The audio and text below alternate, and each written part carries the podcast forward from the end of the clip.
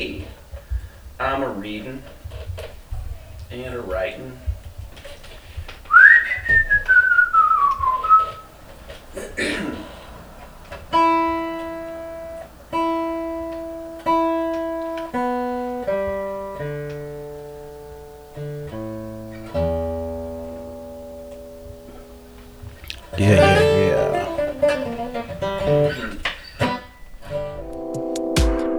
This episode of Community Meeting with Adrian, listen as I talk extensively with Austin Benzing about psychedelics, country music, religion, Big Rapids, hunting, whole lot of shit. Get down with it. Yeah, yeah, yeah. I don't have too many crazy questions, but I have them. No, I'm sorry. Nice. All right. So get yeah. weird. Uh, yeah, this is community meeting with Adrian. I got Austin Benzing here. Um, and yeah, we're gonna just get into it. Um, Heck yeah. What's up, man? Probably what I want to say first is um, I'm gonna apologize to my mom because uh, we're probably gonna talk about some stuff. She- Sorry, mom. if you ever hear this, uh, just forgive me, you know, and it'll be good. Yeah. Yeah. Because definitely one of the things I wanted to talk to you about are psychedelics um, and the use of them with performing specifically. Like, I don't think I would ever. I, I know I want to do it, but I just right now I do not have the guts to jump in like that. Like, Yeah. It's, Yeah. It's definitely uh intense. yeah, and it's um I think it comes with uh being like comfortable with like your bandmates. hmm And so like some of my I'm not going to out them out, but um yeah, yeah, yeah. uh performing with other people who are like on that same wavelength Mhm. um it's it's just a psychedelic experience honestly because it's super super intense a lot of things are happening but yeah. um uh it's the the more like uh you like um familiarize yourself with like the feeling of like being on psychedelics or like um being in that realm it's almost like remember when you first started smoking weed hmm and you like you got high and you were just like "Blah."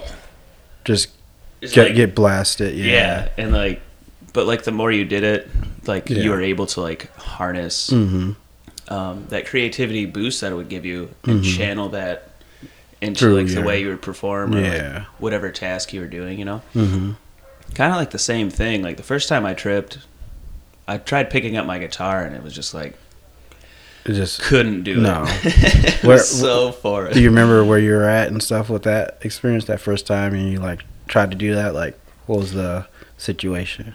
so like it was my first time doing acid and i didn't ha- i wasn't doing it with anyone else. It was just by myself. Nice. and like i grew up uh like in a christian school from kindergarten to eighth grade so like anything of that nature was so foreign to me. Oh yeah, and like i mean i'd been smoking weed a little bit but other than that like hadn't really done anything of that mind altering yeah, you know?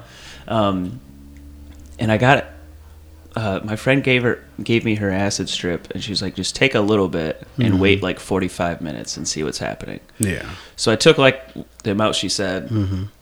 waited like 45 minutes and i wasn't feeling anything Yeah, it's like I'm good. The Yeah, classic like- story. yeah, yeah, classic for sure. and uh, so I went and I took like a little bit more, and then it was just it's so crazy. I, it was like I think it was a normal acid trip now, but Mhm. the first one yeah. Not It's having always- yeah, and then I didn't have anyone there that was like helping me make sense of what I was seeing, Mhm. and then I kind of got really existential, and it was the first time. The, the way I usually described it was it was like um, I got on this thought train and it was like a train Mhm. coming down the mountain full blast brakes are broken and it's just Yeah. and you're just riding out this negative thought train because it was just like all downhill. It was just, what's the point of life? What am I Yeah. And doing? You just, what and you can't get off. yeah, I didn't know how to get off. And um, I've since like through meditation and like uh like other mindfulness practices, like Mm-hmm. when you do psychedelics, you become more aware of like where your mind is Mhm. going. Yeah, and you can you- redirect. Yeah, and redirect it, and um, that I think that ties into like the performing side of it, where it's like you have all like this, you can have all this nervous energy and like, um, just anxiety about going on stage, but if like, at least for me, when I've been with my bandmates and like a few of us are tripping, I always feel like really confident, Mm-hmm. and um, you can redirect that anxiety and Mhm. everything into, like a confidence that will come out through your playing and stuff. Gotcha. And I like there is definitely a trade Mhm. So like when you're sober and you're performing, you definitely have more exact facilities Mhm. and you have like a better um, ability to like think ahead of where you're at. Yeah. Um, but when you're tripping, sometimes things will happen that just like we've written some songs while we were tripping, like, and they're some of my favorites to play, Yeah. and it just helps you. It like it breaks that barrier down between thought and realization Mm-hmm.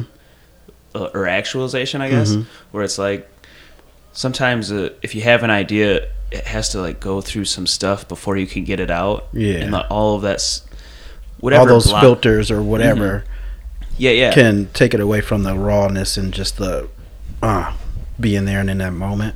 yeah, yeah. And it's uh, it's like that gets thinner or gets opened up Mhm. because like you could you feel something. At least for me, it's a lot about a lot by feeling. Where it's like it feels like it should be up here Mhm. or like over here. This note feels like it should be there.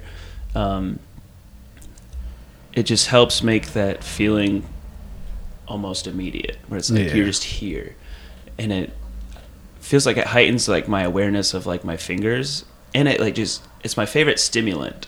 Mm-hmm. Like, because when you you just take even like a little sliver of acid, you'll be up for like ever. Yeah. And it just gets you going. Mm-hmm. And if it and like, I get I can get hooked on the caffeine pretty easily. like, it's just easy to get sucked into like Yeah. sucking down coffee all day. You know? Or you As can we just- have a or you- drink. yeah. Uh, take a little sip here. but yeah, um, but yeah, you can just take a little bit of that and then be be Mhm. gone. You know, set for quite some time. What's what's a memorable story you have about of of a trip? Oh man. So over the summer is when I really started like tripping and performing. Mm-hmm. And it was because it was in a pretty safe environment. Like um, it was like during COVID time, so there wasn't a lot of people. Mhm. It was at this guy's house who just like he let us camp there. He had everything we needed, so like we didn't have to go home. Mm-hmm. And um, there were, we were doing a Grateful Dead set, and there was two really memorable moments from that. One was um, there was this huge spotlight, like like on the whole band, you know, and like it kind of started messing with me, and it was like I was looking at it and playing, but it felt like it was almost like trying to like push me down, Mm-hmm. or like it was so intense that it was felt like I was fighting the light. Yeah. And so I had there was a moment where I was like it was really bothering me and then like I decided to lean into it mm-hmm. and then I was just like started to fight the light Yeah. a little bit like stand up to it and it felt like it, it was like that confident like it just when you were trying to lean into it it like posture that you hold yourself in can influence like your mindset Uh-huh. and like it just felt like a more confident posture so like I started like Mhm. you know, like stiff, Really like, getting- yeah, yeah. I was like, all right, yeah, let's go. and then like, um, because I, I get pretty competitive, and I wasn't about to lo- let that light win. yeah. Yeah. Uh, but the other one was, um, this one's kind of long winded too, and I think I was talking about this the other night. But like, mm-hmm. um, you can, I don't know if you've seen it, but like, there's these that video where they like um, send a frequency through the speaker, and on the speaker there's like this uh, piece of paper, uh, just something flat, and they put like this medium on there, and when it vibrates, the medium turns into like a geometric shape, Mm-hmm. like a mandala. yeah. Yeah. Yeah. Yeah, and like, um, when you're performing, like you're creating those vibrations, those things are there, Mm-hmm. even though you're not measuring. See it Yeah. visually, but Mhm. it's Yeah. created. Yeah, totally. And I felt like um, when I was tripping, there was a moment in one of the songs where I felt like I could feel the connection points of those mandalas Mm-hmm. just based on the vibrations that like, they were creating, you know, and it was super. And I had to hold my body in a certain way, and it was just like lining myself up with what was happening, and I don't know. So it can like performing on psychedelics definitely influences your perception of uh, your relationship to other sounds. I think. Mm-hmm. I feel like um, it makes you like sensitive to those things more, and so then you can like put yourself in relation to them better. Mhm. Especially if everyone's on that, like That wavelength. And yeah, like everyone can Really like. hmm going there and being open open and I think one thing that um, psychedelics does that I have a difficulty doing otherwise is being present. So being really in that moment, Mhm. experiencing everything around you, taking it in.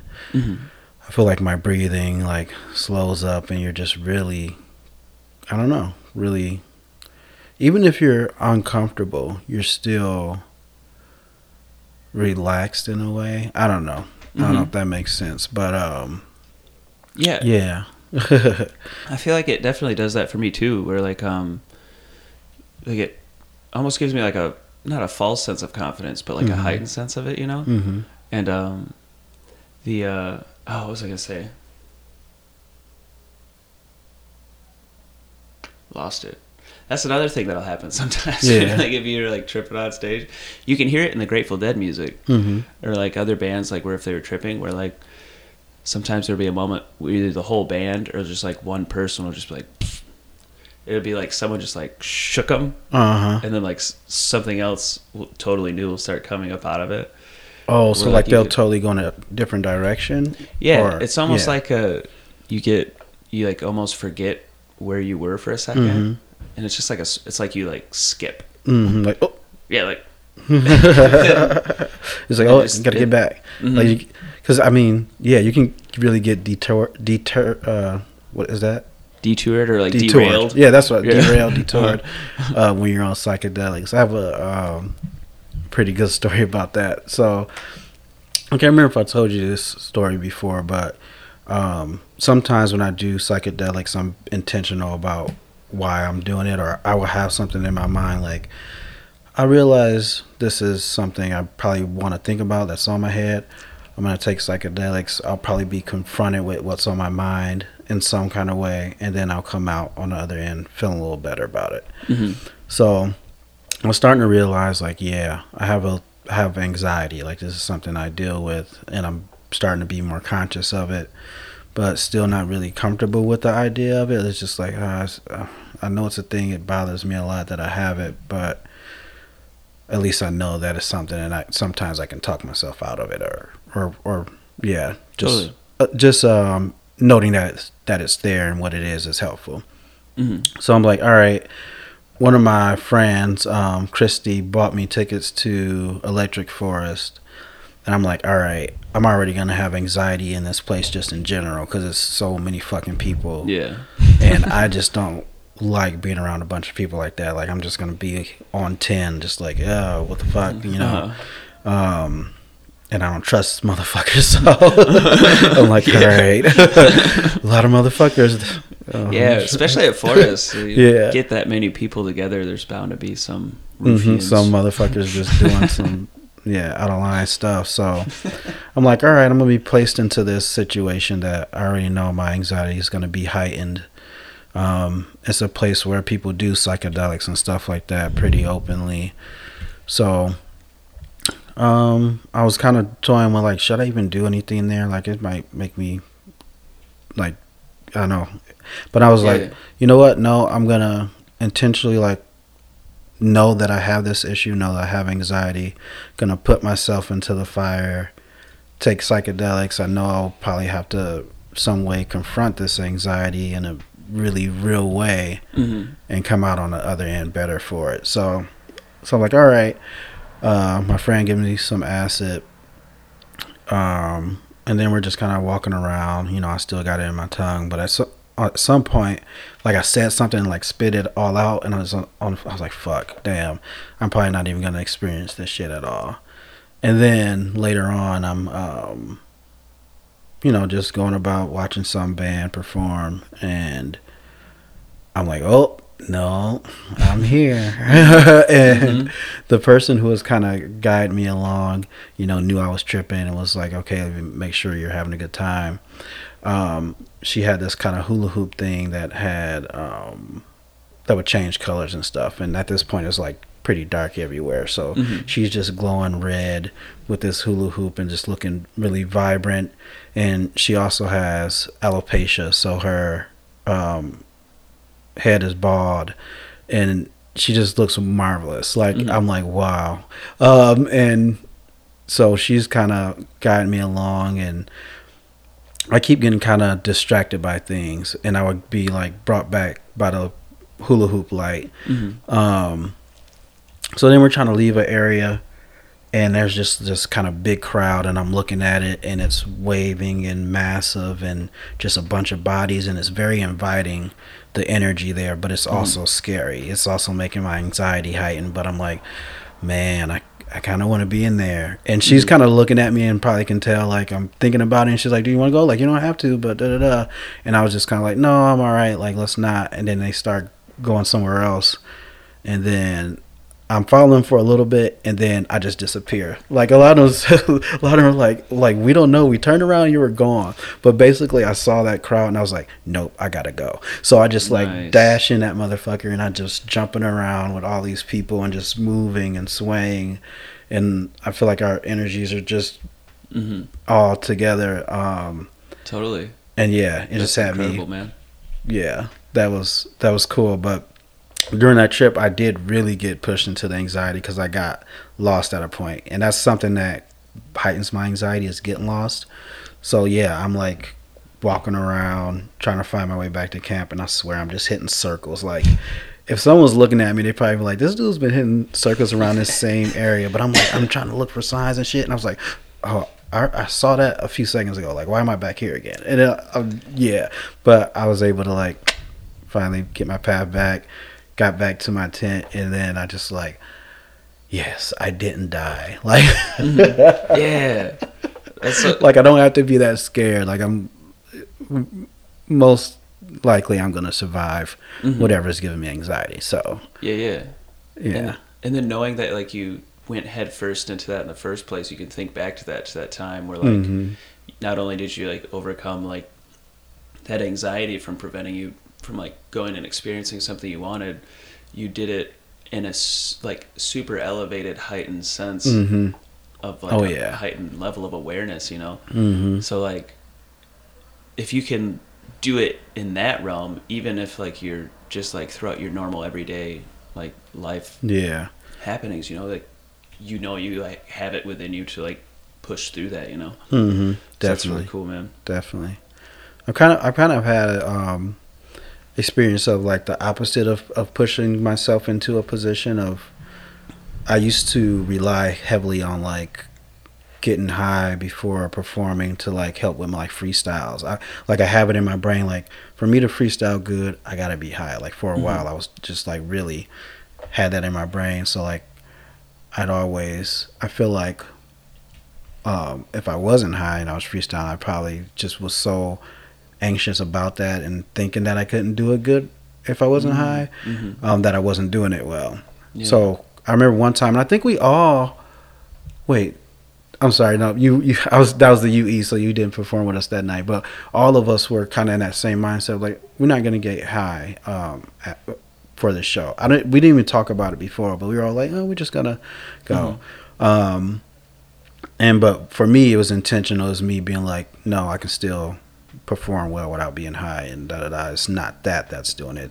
I'm mm-hmm. doing it. yeah, yeah, totally. So yeah, and that was one of my favorite shows. I was like, oh yeah, and and just a big confidence boost. Like mm-hmm. I had all this anxiety about not having some other substance in me to make me more comfortable. You know what I mean? And I was like, no, I can do this. I'm, you know, good enough to yeah push through that. Totally. Yeah, yeah it's almost like um when you use like a substance to like it's just like a different flavor or style of like you doing whatever that like freestyling in this mm-hmm. example you know we're like yeah like when you're sober, like you can you'll do it a certain way, but then Mhm. like whatever, you know, weed insert substance, you Yeah, know, whatever. It'll like yeah, definitely give you a different flavor. Mhm. But overall, like if it's like a performance and like there's uh people who have like spent money on stuff and like are expecting something, it's you either should be able to really handle your substances Mhm. or just not do them at not all because like, yeah, when you have like responsibility and pressure that can it can Really. definitely help like yeah. help you under underperform or Mhm. something at Yeah, times. really throw you off. That's that's why I'm like so like because I'm a professional at the weed. Like I can do that, perform great. Like Mhm. it's easy. I get comfortable. Um, but that's why I'm like, hmm, I don't know about the acid. That might I totally freak out on stage. Like, yeah, I gotta leave. I gotta get out of here. It's too much. yeah, it's definitely something you should try like small first. Yeah, I know we were talking about that, like oh, starting small and also just being in a very comfortable environment. Like, all right, Mhm. let's do a house show where it's just my closest people, and hmm if I totally fuck up, they don't care. yeah, They've heard me before, or whatever. Yeah. um, damn. So, do you have a preference to like acid shrooms, or is there any difference in what you feel taking the different ones? Yeah, when I uh if I'm gonna perform I'd much rather like dose on acid. Mm-hmm. Um when I take mushrooms they make me not want to play. Gotcha. Like, yeah, you're you yeah, you're just just not in that type of not in that type of mood to hmm to play. Yeah. Okay.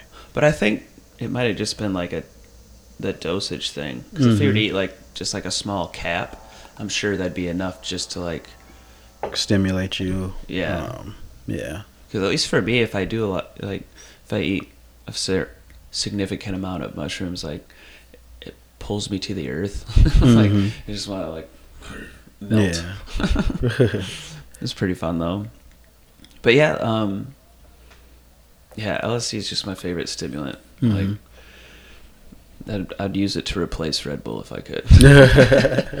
and I don't know, like, I'd have to look into this more, but I think um, psychedelics um, attach to the same receptors in your brain as Mhm. um, SSRIs, which are like Mhm. antidepressants. hmm And I feel like um, just uh, creative types in general can like struggle with like those depressive like bouts, you know. Definitely. Um, and I feel like if I just like eat like a mushroom cap or something, hmm my entire outlook on life just becomes like elevated. Yeah. Like, I mean, I'm sure like a lot of people have had this, but like you get in some like states where it's just like, man, everything looks so like like gloomy and Mhm. bleak, Yeah. and it's And- like you can even though like I know like life is a it's a beautiful experience and Mhm. like overall it's like insane like Mhm. compared to like people who have lived before me and other people who are living like on the earth right now like Mhm. my existence is Yeah. so Yeah. You're Good. very, privileged and exactly yeah Yeah, yeah, and and sometimes, but you just have that feeling of like you can even acknowledge and be like, you know, my life isn't that bad, but something's off. Something's making me Mhm. feel like yeah I don't know, not Mhm. that great. yeah and And- um and i don't and i think um just like microdosing on mushrooms and stuff that like Mhm. i think that could help a lot of people out I know and- that they're getting into that stuff, right, and getting into studying that more and what effects that could have. Yeah. yeah Did they? Did they legalize it somewhere? i think it's decriminalized in Ann Arbor Oh, okay. yeah i'm not for certain hmm But yeah, I mean, we're probably moving in that direction too. You know, people open up more and allow people to do the research and mm-hmm. see how this stuff can benefit us. I mean, yeah i'd be curious to uh see how long they let that research go on mm-hmm. or at least in a public setting right. for whatever reason, the uh, the Orwell fan in me is like, I feel like if people start like using uh, psychedelics, like more people, then like Mhm. more people would probably come to a lot of the same natural conclusions that like people who have done psychedelics Mhm. like do like being or at least for me personally it's like um I don't know. It's hard to articulate without sounding too hippy dippy or Mhm. tinfoily tinfoil Yeah. hatty or whatever, but it's like um once people start realizing that like they they have like um the power to like influence their world Mm-hmm. and like the outcome of their life Mm-hmm. I think it'll change the the way people behave, and that might be the change that it makes might not be something that the powers that be are too uh, thrilled about, Right. Right. or maybe if everyone started moving in a direction without the influence of like the powers that be, Mm-hmm. we could influence them Right. to do what we want. Because ultimately, like you know. You know, power to the people. We all Yeah. have the power if we Mhm. decide to. Yeah. If But- we Yeah. can not be at each other's neck all the time to move in a common direction Yeah, towards goals, actual goals. Yeah, yeah, totally. and like, it seems that I think when you do psychedelics, it kind of uh, tears down like what is important and what isn't, and like what Mhm. actually matters. Yeah. At least for me, it, it happens. Like, it helps me prioritize things in my life that I should be using like emotional energy or just like Mhm. mental space towards. Yeah. But yeah, I, I, I totally agree with that. I think it um I think one thing I feel like it does for me, like I, I talked about that that being present. Um and I think a part of being present is just knowing like existing is is the blessing. Existing is what life is. I'm here. I'm Mhm. alive. I'm breathing. I have my people that I'm connected with. Everything's fine. Um, and I think when you just get to that kind of core, um, those core thoughts and things, I don't know. I think it just makes people happier. I think when people are happier, we're able to be a better community, Mhm. be a better neighbor, all that stuff. absolutely. Yeah. So yeah, try not to stress over dumb shit. Yeah. Like, It's "Oh, fine." everywhere. Right? Yeah. It's, it's all right. It's all right. um. So you um very, I don't know how what you would consider yourself now. Like, are you still religious, spiritual? What do you consider yourself in that realm? That's a good question. Um, I think it's um, it's definitely um, s- something I think about a lot. Like um, someone had asked me the question recently, like, how do you? So I got for people who wouldn't know, um, I was really heavily involved with the church for a while, and I, like I said earlier, that like I grew up in the church, you know. Mm-hmm. But um, when when I went, like I stopped going. It was a Lutheran church, really legalistic, all these things. Um, and then I kind of like after my first acid trip, I'd gotten pretty existential. Mm-hmm. Like, what am I doing? Like, why? All those like Yeah. Those life pressing questions. Like, yeah, like the the question of time Mhm. that you know there's a million answers for, but who knows like what the um actual one is or whatever. Right. And what is that for you? You know what I mean? Yeah, Mm-hmm. for me, I guess the answer for that would be if like the if you look to like nature and the relationship, um, all those uh, different aspects of nature play and stuff. So Mhm. like for example, if you were to take like a forest and there's like a river through the forest, Mm-hmm. um, the the river that isn't there for the sake of like being a river. Mm-hmm. The river's there to house the fish, Mm-hmm. and it houses the fish, and the fish give the bears something to eat, Mhm. and there's like the bears eat the berries too, Mhm. and like. as gross as it might sound, like the bears will like defecate, and then they'll like Mm-hmm. the seeds from those berries will plant up somewhere else. So like mm-hmm. in the This so the whole yeah cycle and process. hmm And it's like um, recognizing like what's going on, or right back to the what that is for me. I think it's like um, recognizing in yourself like what you can bring to uh, just those around you. You know. Mm-hmm. So like for me, uh, personally, I believe it's like I have this. Uh, I have the ability to create music, and for a lot of people, that can be really helpful for them. Mm-hmm. And the people that usually it's the most helpful for tend to gather at music festivals. You know? Yeah, yeah. They like- like to be around music. yeah, and I think one, at least for me, one, I think one reason people get so drawn to music is because it like brings, uh, for a moment in time, things seem to be make sense, Mm-hmm. and like, I mean, there's people all over the world that like, everyone's just kind of like wakes up and shows up on Earth one day, Yeah. and they're like, "What the fuck is this? What is that?" And it's Mhm. like, it's really hard to make heads or tails of anything, right, you know. trying to get gain an understanding, gain some footing on what the fuck's going on. yeah and like uh but when you hear music it kind of makes everything make sense for a little bit hmm Yeah. because all like i don't know but um so like that's like my overall arching belief is like that you should you should uh recognize like where your role is like around you hmm and bring out what you can right uh what you can uh bring to just like the community or like the Mhm. table or whatever Yeah. Could- Kind of, kind of like what, you know, whatever you believe in, but you understand it's like what's your God given thing that you do that Mhm. also makes you happy that you can provide.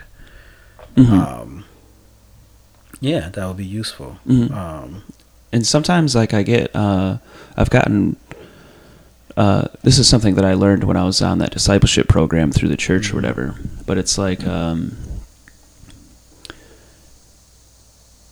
mu- like for me personally I, um music isn't the end all be all for me. Mhm. that's just the the key that's going to open doors for me mhm, to, do. come into contact with people who I can help hmm whether that's through the music or just by like talking to them. Because like you never really know like what someone's going through or something. Could be anything. Even if they like don't show it, they could be like smiling all happy, you know. Mhm. And uh just being present and aware and like knowing like if I see something, I could say it. hmm And maybe if I saw something about this person and said that to them, it could totally change a lot of things Yeah. that they perceive about themselves or the world or something.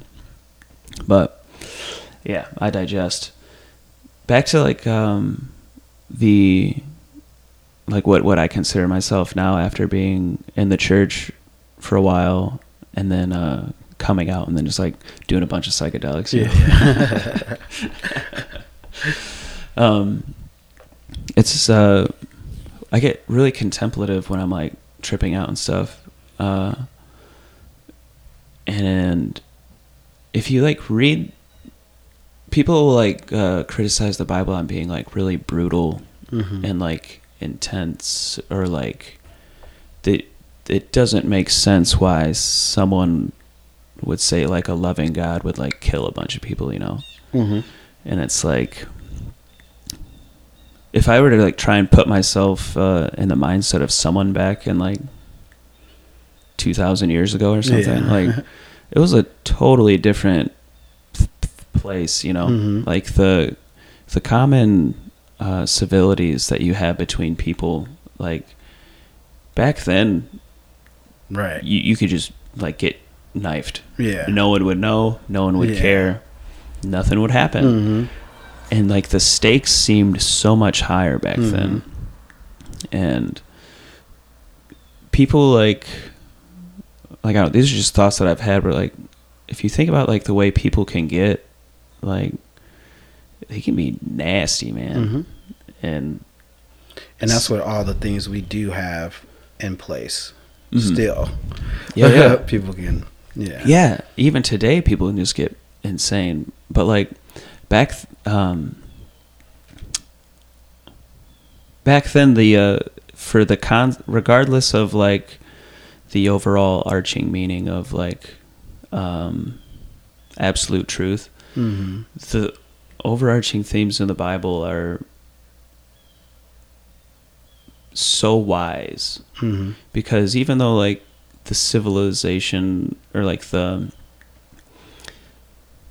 the manners or the politeness of Mhm. people might have been different back then. And even back then, there was like definitely like social norms and like ways you would respect people, but Mhm. um, I don't think it was necessarily as common. Mhm. But um, the observations that are made in the Bible, it just seems so wise because because even though stuff might have been like way more intense back then, Mhm. people had less things distracting them and less things pulling them away from being able to sit and think. Mhm. And a lot of the observations are just timeless, like um like the big one, like do unto others as you'd Mhm. want done to you. And like that's really good advice, but Mhm. Um man, I've just had like tangents going everywhere. Um want to follow this one for a second. to the point of love your neighbor as you would love yourself. Mhm. I don't think a lot of people love themselves very well Mm. because um, a lot of people know what's good for them, Mhm. but they But won't do it. Right. Right. We don't. I, yeah, I was talking about that earlier. Just like hmm I know I feel good when I go outside and I take a walk. Sometimes I can't. I don't go outside and take a walk, hmm even though I know like this is probably gonna make my mood better for the day. Yeah. It It's and it yeah, and it's like well, I don't know really necessarily what that is like, um, or like why people don't do that, but like Mhm. valuing yourself to take care of yourself is Mhm. is it like sometimes I see posts online about self love being Mhm. like binging Netflix and stuff and like maybe Mhm. but like I feel like a lot of times self love is like doing the things that might not be the most fun right away Mhm.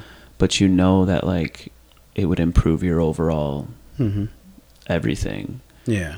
like um i try to like i think of it as like um uh like a parent figure Mhm. with their kid and it's like their kid wants ice cream for breakfast Mhm. but the parent knows Yeah. no, no, that's not, bad Not the way. and the kid's devastated Mhm. they're crying they're crushed they're like feel like no one loves them or whatever Mhm. but you know that if they had ice cream every morning it would be terrible for 'em. detrimental. Yeah, right. that doesn't make just because there's a moment of like pain for the child Mhm. doesn't mean that it's bad for them. Mhm. And a lot of I feel like myself included, there's like these things that I should do where it like might be like quote little unquote bit of pain. painful, Yeah.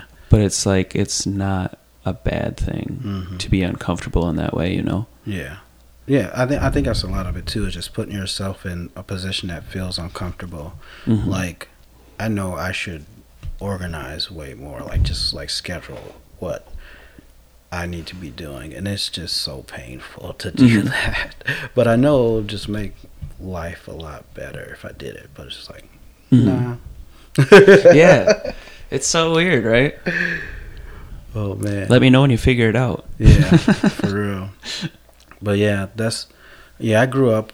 I, I feel like we, you know, I grew up pretty religious. Um, I grew up as a Muslim, and like my family is very devout. So on my mom's side, so I grew up um, praying five times a day. Like my grandma would like wake us up early to make that first morning prayer. That's like Dang. sometimes like 6 a.m. Wake up, kind of wash your your face, wash your body, um, and hit the floor. And um, I grew up like that.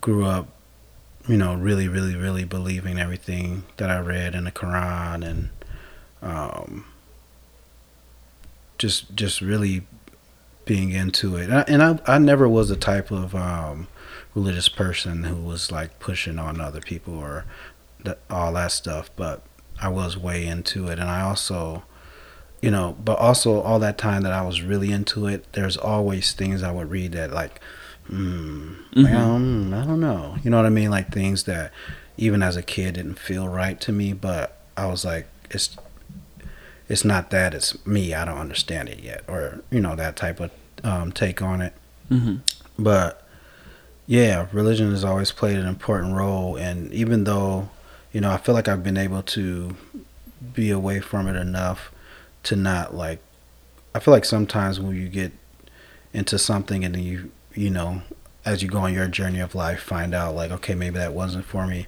Sometimes we put like a really bad feeling on it to stamp like, no, that's not me anymore.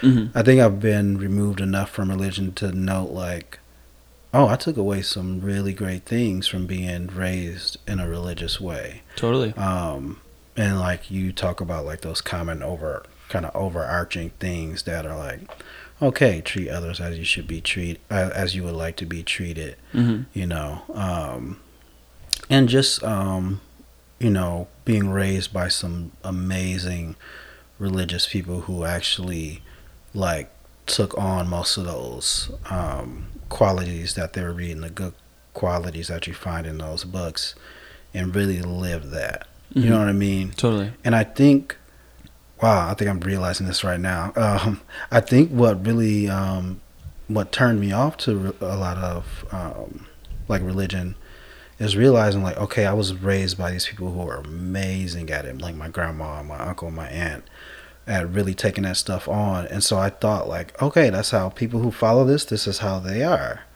Um, and then you get into these spaces and you realize like, oh no, there's a lot of hypocr- hypocrisy. There's a lot of people taking advantage. There's a lot of people doing this and that, and not really following. Mm-hmm. Um, and yeah, I think that took me to a point where like I can't, like if I'm want to be in a space that's supposed to be this, I I kind of wanted to be that. Mm-hmm. Um, and seeing all that was like, oh, so maybe I don't need exactly what they're saying. I need to be a good person. Maybe I can be a good person. Yeah. you know yeah. what I mean? And Mhm. then I think I kind of slowly got to points where I'm like, okay, for my life, this stuff doesn't seem like that's necessary for me to be a good person. Like that's not gonna make me a bad person. And started to define like, okay, what is this for me? But Mm-hmm. still, those core qualities, like that's there. You know what Mhm. I mean? Mm-hmm. And yeah, it, sometimes it takes some stepping away though to to really realize, okay, these are the good things I got from this situation, even though it, maybe it was a a hard thing for you, you know what I mean, or Mm-hmm. A hard experience. But like, okay, now I'm removed. Mm-hmm. Let's look at it objectively.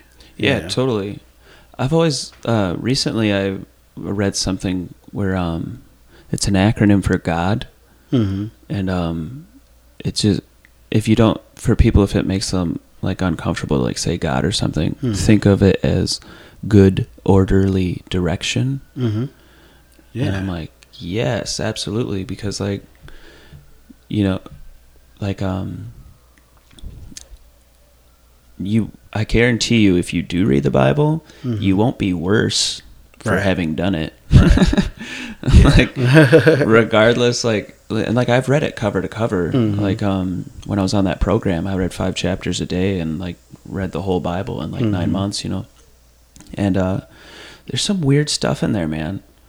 And there's some insane stuff. Like yeah. some of the visions people would have, and like some Mhm. of the descriptions of like like these experiences people are having. Some Mhm. people would like there, there's a there's a idea I've been toying around with that um the tree of knowledge of good and evil from the Adam and Eve creation story. Mhm. Um, I think, I mean, to me, it would seem as almost as if the uh, tree of knowledge of good and evil was a psychedelic. Experience like. Yeah, because it said like after they ate it, they uh, saw that they were naked, right? Mm-hmm. And it's like when you take a psychedelic, you get this hyper awareness, Mm-hmm.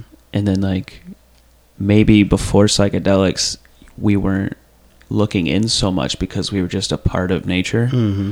and like and just not really going- like you're like, hey, I just I exist. I'm Yeah. existing. I'm Yeah. not really thinking Mhm. about all that. yeah, you're just doing what naturally Mhm. you would do, right? Just Mhm. like like a dog would just or a wolf would just like like a motherfucking atom. Just yeah, just doing its thing, yeah. right?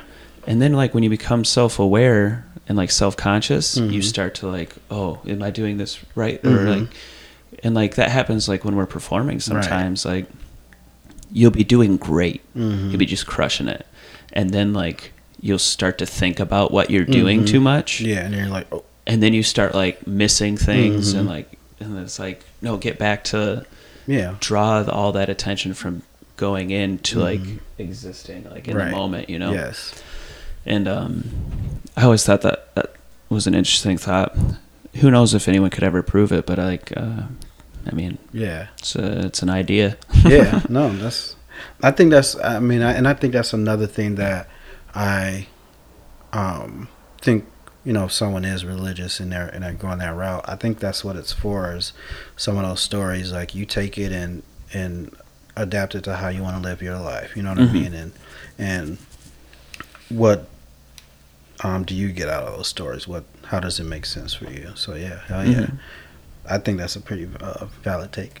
yeah yeah for sure oh and i had one more thought i was gonna say like talk like you were talking about like the hypocrisy that you saw and everything um and like that definitely turns a lot of people off and everything but i think there's like some things to like at least that i try to like hold in contention with like when i see that stuff Mhm. like if i see someone being hypocritic or something like because we all are Yeah. and like we all have our blind spots but it doesn't negate like the strengths of people you know Oh yeah. and like understanding like this is something that I've been working on uh, after like having left the church Mhm. because I started to see a lot of that like a lot of that hypocrisy and there's like there was almost like a feedback loop there Mhm.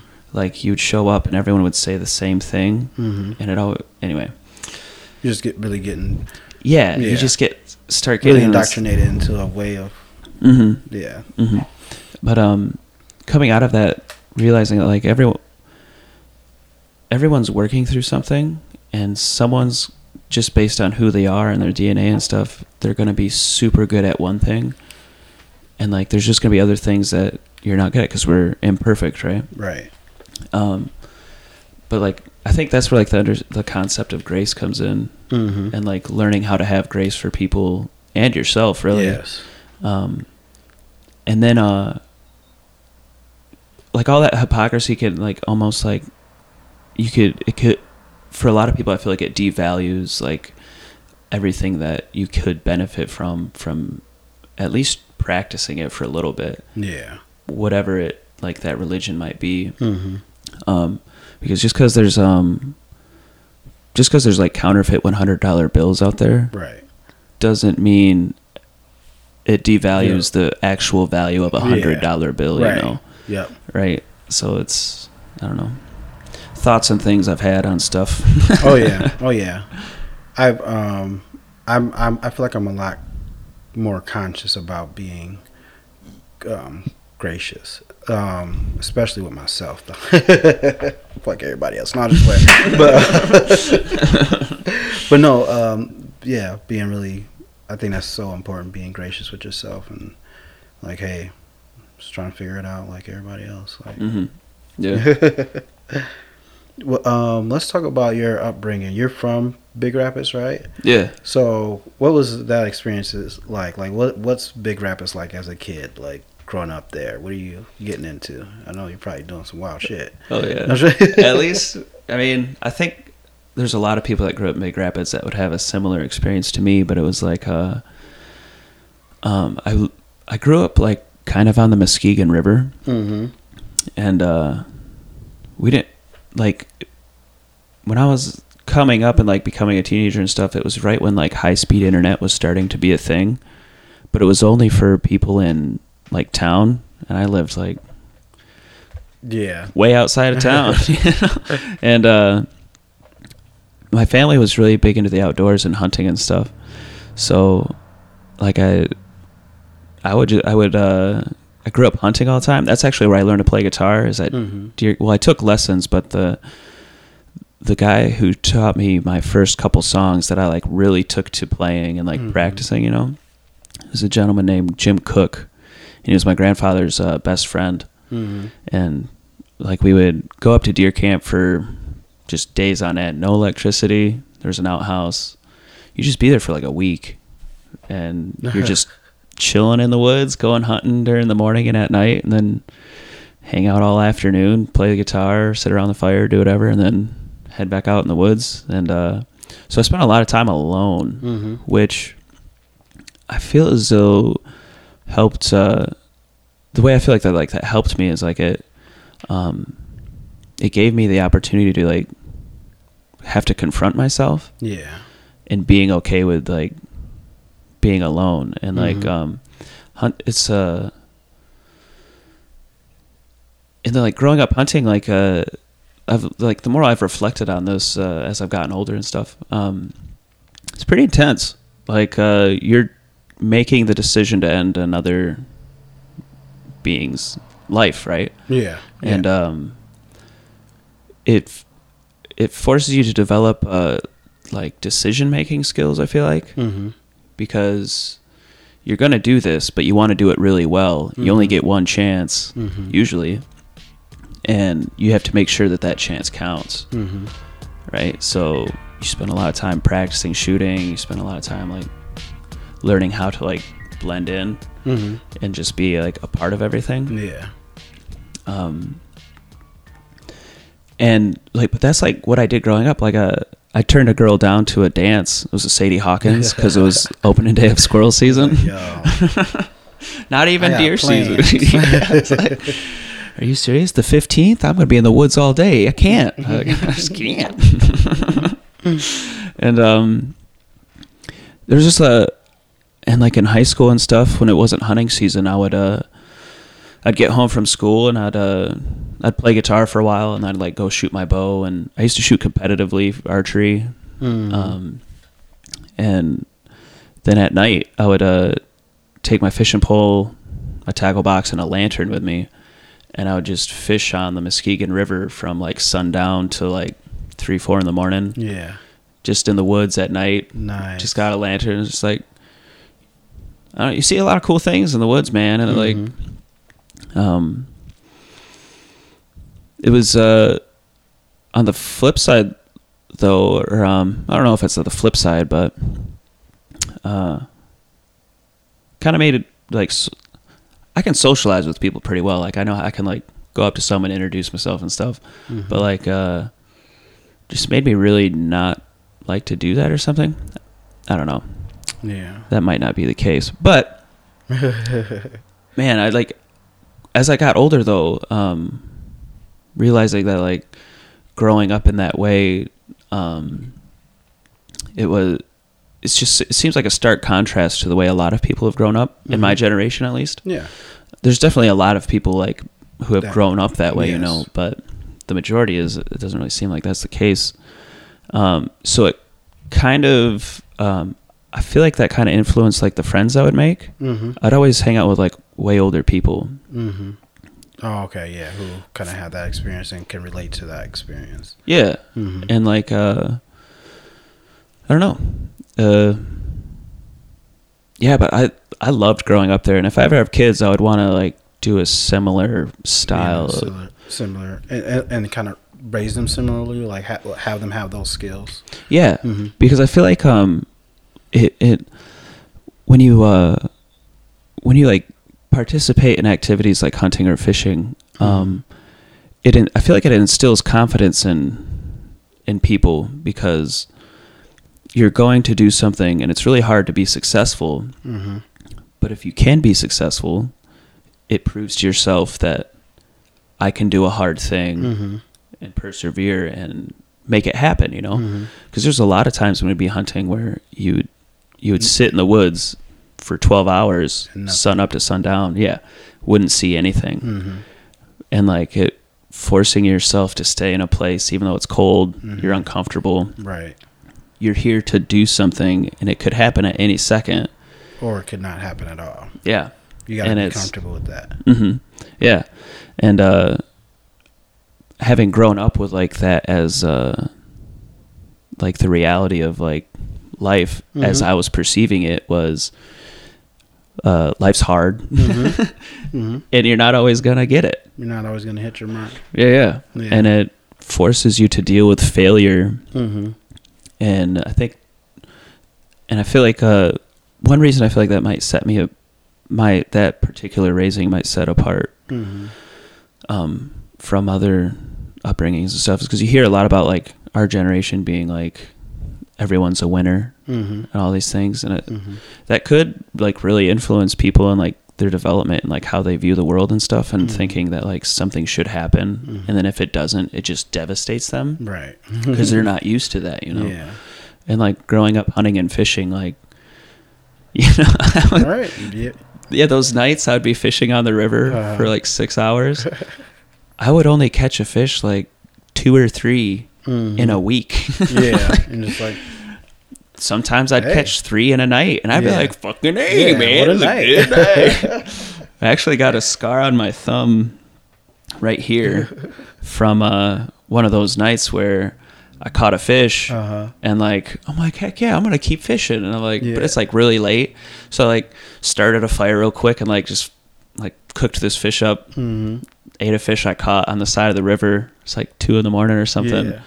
stars are out it's just beautiful summer night and then just keep fishing. But like I ended up cutting my thumb like like Oh, dressing up the fish and stuff. uh-huh. fish. I just had a pocket knife. I Oh, didn't have like the actual you know. And it was just whatever. But yeah i think growing up that way like it instills uh confidence in people Mm-hmm. because uh from a young age you're like force like dealing deal with with- failure. Yeah, and knowing like it's a normal part of life. It's it. You just keep rolling. You Mhm. it's, it teaches. It sounds like it teaches you perseverance. yeah totally Yeah, that's awesome. Um, shit, we haven't talked that much about music. Uh, oh yeah right the one thing that like brought us together huh? yeah, right. Um, or that we haven't talked too much about how we met. So like we met at um Ferris State. Um, you were part part of the Boston Brothers. Mhm. Um, and I kind of initially started hanging out with Devin and, and knowing Meredith and them. And then I would come around and start freestyling during your sets and stuff like that. yeah Um, after a while, you guys were doing, uh, what's the place called? We had like a, um, what's the place in Big Rapids? The diner. crankers Crankers, yeah. There was that summer where doing Crankers like all the time. yeah That we were like the house fun. band there Yeah. It was sweet. We would do the we would do like a Thursday night thing every week and then like yeah, we definitely had the weekly night gig there. That was a lot of fun. What a time, man. Yeah, that was Ripping it up in BR. uh-huh. killing it. Uh-huh. do you have do you have a, a memory of do you or do you remember when you first met me like the very first time? I don't remember the very first. yeah, I can't remember. It was probably at the the avocado Mm-hmm. down there or something. I remember when Devin started hanging out with you. That I was like, Mhm. "Dang, that guy's good." yeah, yeah. Yeah. What um so you talked a little bit about kind of how you initially got into music, got into playing. You said it was Jim Cook. Yeah. Uh how did that all happen? So what were those like initial like learning the guitar days like? Yeah, uh, for me, I guess it started. My mom tells me that it happened before I remember, where I was asking about for a guitar. Mm-hmm. Like ever since I was little, like she was like, "You're always asking for a guitar, and I'd give you these toy ones." And my first memory of Like, music, a real guitar. yeah, yeah. my first memory of music was uh, I was my grandmother lived down in Arkansas, Mm-hmm. and I, we went down there to see her one time. I, was, I don't remember how old I was. I was really young though, five, six, somewhere in there. Mm-hmm. Um, and the only th- I remember a few things from that trip, like little blips. But the first, the, the strongest memory for me is uh, staring at this guy playing a banjo made Mhm. out of a car wheel, Oh, nice. and I was just like, I just remember being so just mesmerized by Mhm. like, what is like, this is going thing? Yeah, and um, I think that's probably where I got like bit by that music bug Mhm. first on, and then um, it was like my tenth or eleventh birthday. My parents got me a Oscar Schmidt little youth model guitar, Mm-hmm. and they gave me lessons, and uh, it was at Quinn's Music in the basement. So I'd show up there with my little guitar and like walk into the basement, and there's this guy Nate Myers was my old teacher, Mm-hmm. anyway, so like I I had like the guitar book and like I was playing like Auld Lang, Auld Sign or whatever that song is, Mm-hmm. and um, I was like, okay, yeah, this is fine, but it's not what I wasn't what I wanted to be playing, Right. and uh, so like I would play it on and off once in a while, like Mhm. doing the exercises and stuff, and uh, when uh. I needed a new guitar and I didn't have any money to buy my own. That was the other thing I had to do growing up was like, um, my parents bought me my first guitar, but they're like, anything after this, you're gonna have to like, Figure it out. yeah. and so like I would work on farms all summer, save up all my hay throwing money, and buy a guitar in the fall, and like do it again next summer, buy an amp, and, And like, what age are you first starting to do that? Like working to get money for guitars? Like what age is that? I was like twelve. nice. Yeah, yeah, because I was playing my cousin's guitar, and I would take this with me to deer camp, but it was set up so bad, the strings were so high, and it was just awful to play. But I just wanted to play, and that was all I had. And um, Jim Cook showed me how to play Ghost Riders in the Sky. Cowboy went riding out one dark and windy day. Up on a ridge he rested as he went along his way. um, and the a, a simplified intro to this bluegrass song called uh, "Foggy Mountain Breakdown," Mm-hmm. and it's like a banjo ripper of a song, but like you can do the melody line on the guitar if you flat pick it and stuff. And Yeah. so I'd play those two songs just over and over until I had enough money to uh, buy my new acoustic guitar, which was a Oscar Schmidt OG 2CE or something like that, Mm-hmm. maybe. But and I played that forever. And then uh, when I graduated high school, um, I bought a Seagull. And this always irked me at the time. I had a girlfriend at the time, and like I bought this guitar, and she's like, "Do you really need another guitar?" And I'm like, "Well, she's my ex girlfriend now." But Yeah. like yes, I do. Yeah, she did. It was it was weird, but but yeah, that's uh I started playing really young, and then like in high school and stuff, uh, I'd play. Uh, I played a lot of metal. Metallica was one of my favorite bands, and like when I first heard Metallica, like I was they had this song called "Fight Fire with Fire" mm-hmm. off their Ride the Lightning album. I think it's track two or track one. Either way, terrified me. Yeah.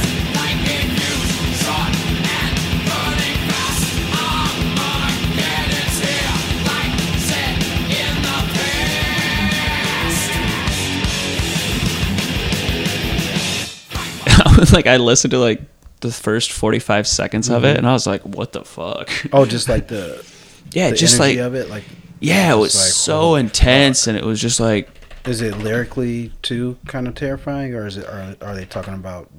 Is Oh. it, is it like a creepy theme to it?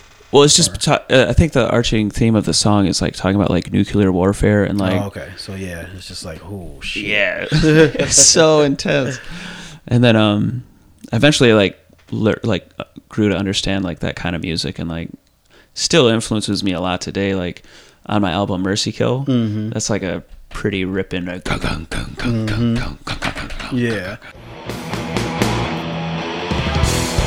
Go ahead. What you waiting for? Do it. Go ahead.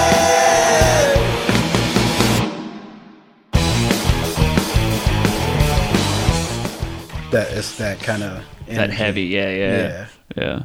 It's pretty Hell fun stuff. I wanted to talk about that too, your new album. So, um, what was the process like recording for that? Like, was it, is this many years of stuff brought together? Is this like a short time period? Like, Yeah. Um, so when I recorded it, I used when I was picking the songs. The oldest song that I have that's on there is "I Can't Wait." I can't wait any longer. So it's best I hit the road. I used to play it with the Balsam Brothers, and we Yes. recorded it and stuff. and, like, that's an old Austin tune. But um, all of the rest of the songs um, have been written in within the last few years. Mercy Kills, uh, like a year and a half old, and then after that, Slewfoot is like a few years old. Like I like a lot of the songs that are on here uh, came from seeds of songs that like I just had. I would just like play them a lot, and I'd never really developed them. I'm like but when I'm just like, I- I got a good thing here. Mhm. Yeah. Yeah, yeah. And um, so I think the most recent song though was um, "Straight Down the Middle." Mm-hmm. It's uh, track four, I think, Yeah. and I wrote that like a month and a half before I went in the studio. So that song's Oh, barely like nice. Yeah. Just like, all right, whoop, you almost didn't make it. yeah, it was weird because like I'm like, oh, I just wrote this, and like Mhm. I don't know, maybe it'll be on there, and then Yeah. I'm really glad it Yeah. is because man, that's a yeah. The I couldn't be more happy with how it turned out overall, like the finished product and everything of the album. Mhm. But um, the way I did it was um, I had two different bands because one of the there was eight songs total, and I did four songs with each of them. Mhm. And the reason behind that was uh, four of the songs were like really pretty straight ahead country. Mhm. Um, and the bass player and drummer for that band, Luke Lenhart and Andrew Zamowski, both had like a similar uh, uh, amount of time spent listening to country music as I do. Mhm. So like, it for me, it started really little. Like one of my first CDs was like Jimmie Rodgers and like the Osborne Brothers, like these country cats from like the twenties and He thirties. he was the It's like- smartest guy in town. But I found out last Monday that Bob got locked up Sunday. They've got him in the jailhouse way downtown. He's in the jailhouse now. He's in the jailhouse now. I told him once or twice to quit playing cards and shooting dice. He's in the jailhouse now. starting there and listening all like through Buck Owens, George Jones, like the outlaw years with like Merle Haggard and uh, Waylon Jennings, Johnny Paycheck, Johnny Cash, Waylon Jennings, Willie, like all the All big that. names. Yeah. That's cool. Um, yeah, yeah. And like Luke and Andy have like a same deep understanding of like country music. So like having them on the country stuff was a no brainer. And it, I feel like it really freaking hits because, yeah. man, They brought that that Uh-huh. knowledge. yeah, and like that feel. There's like a there's a country pocket, Mm-hmm. and it's. It's a it's a deep pocket, but it's just a different one. You know, it's like when we're playing with like Devin and Mitch and all them. There's definitely like that real funk pocket. Yeah, like And- okay, we're yeah. Uh-huh. There's a country pocket that's a. It's similar to funk, Mm-hmm. man, because it's like a drive-in, just like a drive-in backbeat. At least for some of that like outlaw stuff Yeah. anyway the um so like the four songs that were country uh, and i had like the benson graves collective on all those So, like hannah rose uh, she does a lot of the harmonies throughout the album and jerry uh, jeremiah wenger my buddy jerry he does uh, all the other guitar work Mm-hmm. um, but the other four songs that are kind of like more uh, rock and roll, I guess you could put it. Yeah, Like yeah. uh, so, it'd be like Mercy Kill, Curtain Call, Steady Your Nerves, and then Slewfoot, which is the instrumental one.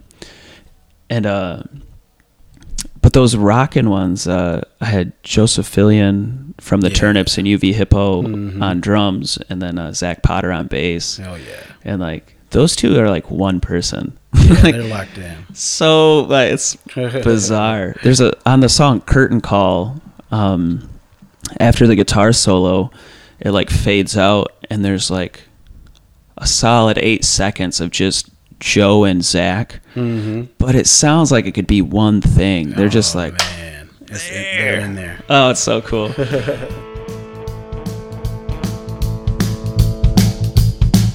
These rooms will be the only story you ever tell. The eroded remains and like that man i'm just so blown away by like the people who are like the talented people that i knew who were willing to like lend their time and their gift to like this thing i was making yeah and that that's uh it's just uh humbling and uh you know just really grateful for like that to be the case you know Right. and uh testament to your skill. They're like, oh yeah, I want to this. right on. I'll take that. But uh yeah, it's cool. Um and then uh some of the other like layers and so, so like I live tracked all of it. mm-hmm. So when you hear it like the foundational cores of the song like the drums, the bass, uh the guitars, everything was all live tracked. Mm-hmm. And then like we went back through and like sprinkled stuff on top. Like I I put in some acoustic guitar and then like um Joe Headinga did all of the keys stuff. So like we laid down the foundations and I sent them to people and then they would send me back like what they would like play over, you know? Yeah. And even with all of the, I think having tracked it live lends itself to feeling like more natural when you layer stuff on top. Cause like the heartbeat of the song Right. is like a lot. Yeah, Yeah. totally. Um, and with uh, when I was working, there's a few times like once everything was tracked and I had all the pieces. When it came to like the mixing, that's always a really fun part. And like, I was just on local spins the other day, and I was saying that I was like, I'm definitely more of like a live performer. Like Oh, that's what. I'd rather do. Um, but there's still so much fun you can have in the studio doing stuff like. Uh, I remember in Mercy Kill when Ian and I made the decision for like, there's like this reverse snare, and then just goes Yes. and then we like we clipped what the drums did a little bit. Mm-hmm. We didn't take, we didn't add anything. We just took away some like hi hat hits mm-hmm. that were there to count the band back in because it mm-hmm. was live take, right? But um, so we take out those hi hat hits, and it's just like. Comes right in off of that. Oh man, it's like it, it feels like uh, sending a car off a ramp. It's like Bow. yeah. Hell yeah. But um, taking flight. But my favorite thing about Mercy Kill was the guitar solo. So like, I like retracked some of the guitar solos, you know, Mhm, yeah. because like you're in the studio and you, can gotta- like, Mm-hmm. Hey, I can, I can, I can get it right where I want. yeah, exactly. Mm-hmm. But for Mercy Kill, that was the solo that we did live, Nice. and I like, yeah. Yeah. dude, that that whole take just really, I'm just really proud of that because like that's a such an accurate capture Mm-hmm. of a moment in time, Yeah. and uh, yeah, it was really cool. That's sweet. I definitely have a, a moment like that on on a song that I was doing, and like just like that moment. Like there's even some parts that's a, a little not perfect, but I'm like the moment is captured so well. I'm like I'm not fucking with it. Like it's hmm no, that's it. Yeah, totally. yeah. Hell yeah. Sometimes the vibe of the take is more important than the Yeah. uh, technical uh, correctness. You know. Right. Yeah, yeah. I I believe in that fully. Mhm, totally. Well, shit, we've been uh, going for a while. We haven't done a freestyle jam yet, but I do have. I, I'm, I think I'm gonna do one more question, hmm and then we'll get into that. Close it with that. For sure. Um, I'm not that well versed in country music at all, so I want to know who are your five top five country artists, um, and you can even give a little spiel about why. Mhm. Um, but yeah, so I, I'm gonna look into these folks. Totally, for sure. So um, it's pretty honky tonky, you know. So like the top. so uh, my first really big favorite country artist was uh, Dwight Yoakam. hmm and uh he didn't really he wasn't like super popular in country circles. Like he's definitely popular like among people who have listened to country you know but like and he had some like success but he wasn't like one of those long standing country figures like george strait or something. Hmm um and people would say it was because he was so country he was rock and roll. So like his band was just so tight and his his live thing like if you were to go to a dwight yoakam show back in the day there's usually more punks there Oh yeah. because like he was just he was just doing a cool thing anyway Mhm. um and there's a cd of his that was really uh f- foundational for me and it's just him and his acoustic guitar hmm and he's doing all of his songs but it's just him on the acoustic Yeah. and it's like they're not like technical songs Mhm. It's like classic cowboy chords but it's just some of the the melodies he does Yeah. and stuff it's just resonated with me so much so Mm-hmm. dwight yoakam's and his live band stuff is super cool like he's badass Hell yeah. um and then uh buck owens uh, was really big for me for a long time too and he was he came out of bakersfield california Mhm. and uh, the Beatles actually covered one of his songs. Um, so the song is um, "Act Naturally," Uh-huh. and uh, I think it's on one of the Beatles albums. But like even the Beatles were like tuned into Buck Owens and stuff because like Yeah. his songwriting was really like there, and his he always had like killer vocals and guitar Mm-hmm. lines and stuff, and it was Well, I hope you come to see me in the movie. But then I know that plain to see. The biggest fools ever hit the big time. And all I gotta do is act naturally.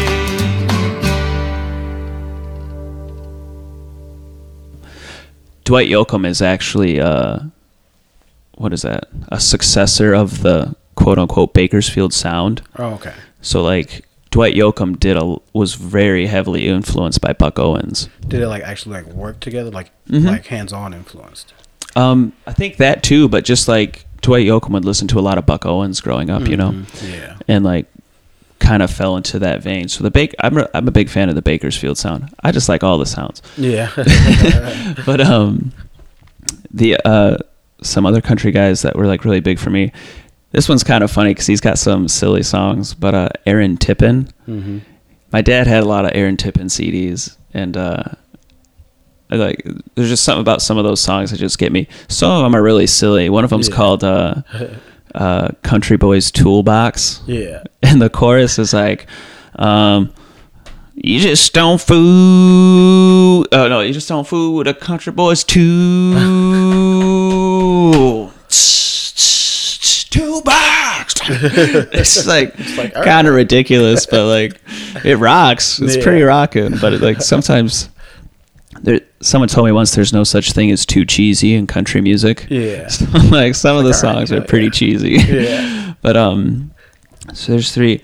Um, yeah, I, I'm just gonna classify this as like one artist, but like all of the guys who are uh, considered like the outlaw country that came out of like uh like Tennessee and stuff. So like uh, Waylon Jennings, Johnny Cash, um, Kris Kristofferson, Willie Nelson, and who's the fifth one? I'm forgetting the fifth one. Someone's probably gonna kick me for it, but um, I listen to so much. Like my dad had a bunch of Johnny Cash CDs and Waylon Jennings CDs, and like definitely listen to them a ton.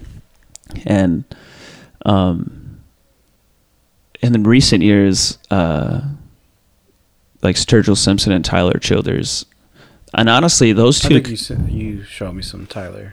Uh, yeah, yeah, Stuff. Yeah.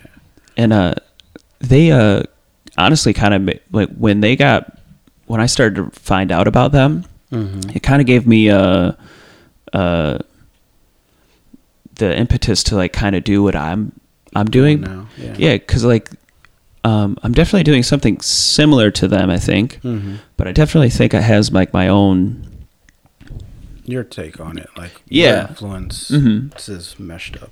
Yeah, totally. to and like the fact that like um there can be some guys doing what I would consider like a, a genuine expression of country music because there's like with everything like whatever genre of music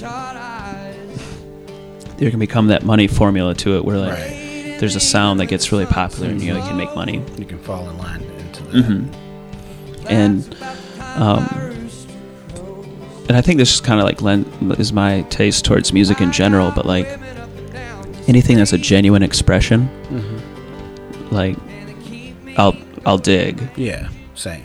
Yeah, and like there's a lot of stuff from Sturgill and Tyler Childers that like really influenced me and like made me feel like I could do what I was gonna try and do because they were being genuine and people were digging it. Yeah. And so it- okay, I can do it on on a certain level Mhm. while being genuine. Because sometimes you can get a feeling like, ah, maybe what I'm doing isn't wanted anymore.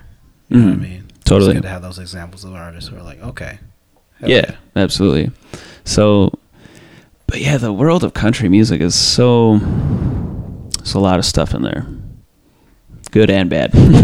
Well, but shit. if you stick to those like five say guys, I'm sure. To, uh, get in there and dive into that world because yeah, I have zero knowledge. Mhm. Well, shoot, this has been great. We're gonna rock out with a song real quick. I'll Totally. probably freestyle. You can do your freestyle Yeah, yeah. guitar and Let's do that. for sure. Also, I played I played this shit, so it could be uh, Sounds good. okay.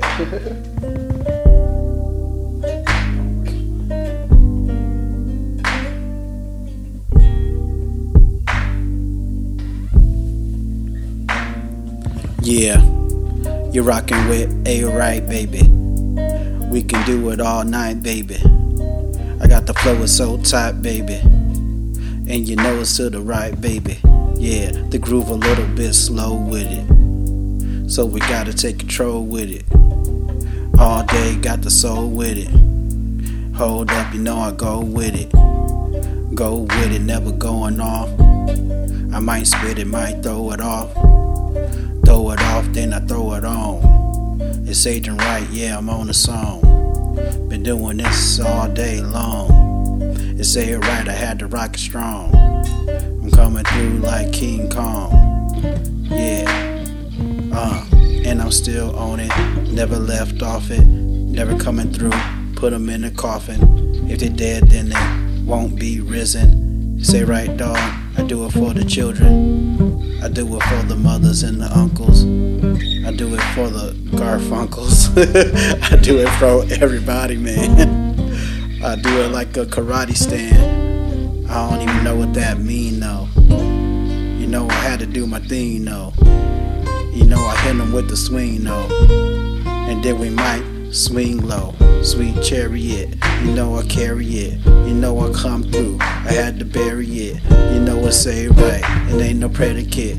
I don't know what that mean, but yeah I say the things, and yeah I do the things, and then I rap it hard. You know it's Satan right. I do it with the squad, the squad. It's Avocado. We going hard. I got Austin, we flossing. We coming through Stone Cold Steve Austin, and we might hit the Boston. Hold up, dog. We might get lost in the forest, cause we probably took some shit that got us going crazy. Hey, right, dog. You know I'm born in the 80s, 88 out the gate. Hold up, that's the fate. Hold up, might skate, might skate down the street. Don't bring the heat. Hold up, bring it back. You might wanna hit repeat. Please don't delete it, cause you know I'm straight speeding like a fucking speed demon. And you know I'm steady cheesing, and you know I'm steady leaning. And I'm leaning out the side, and you know I'm coming through. Agent right up in the ride, and you know I never hide. Might collide with the wall, might come through too raw. It's the shit you ever saw. Agent right, you know I'm the motherfucking dog. Oh, Yeah. nice.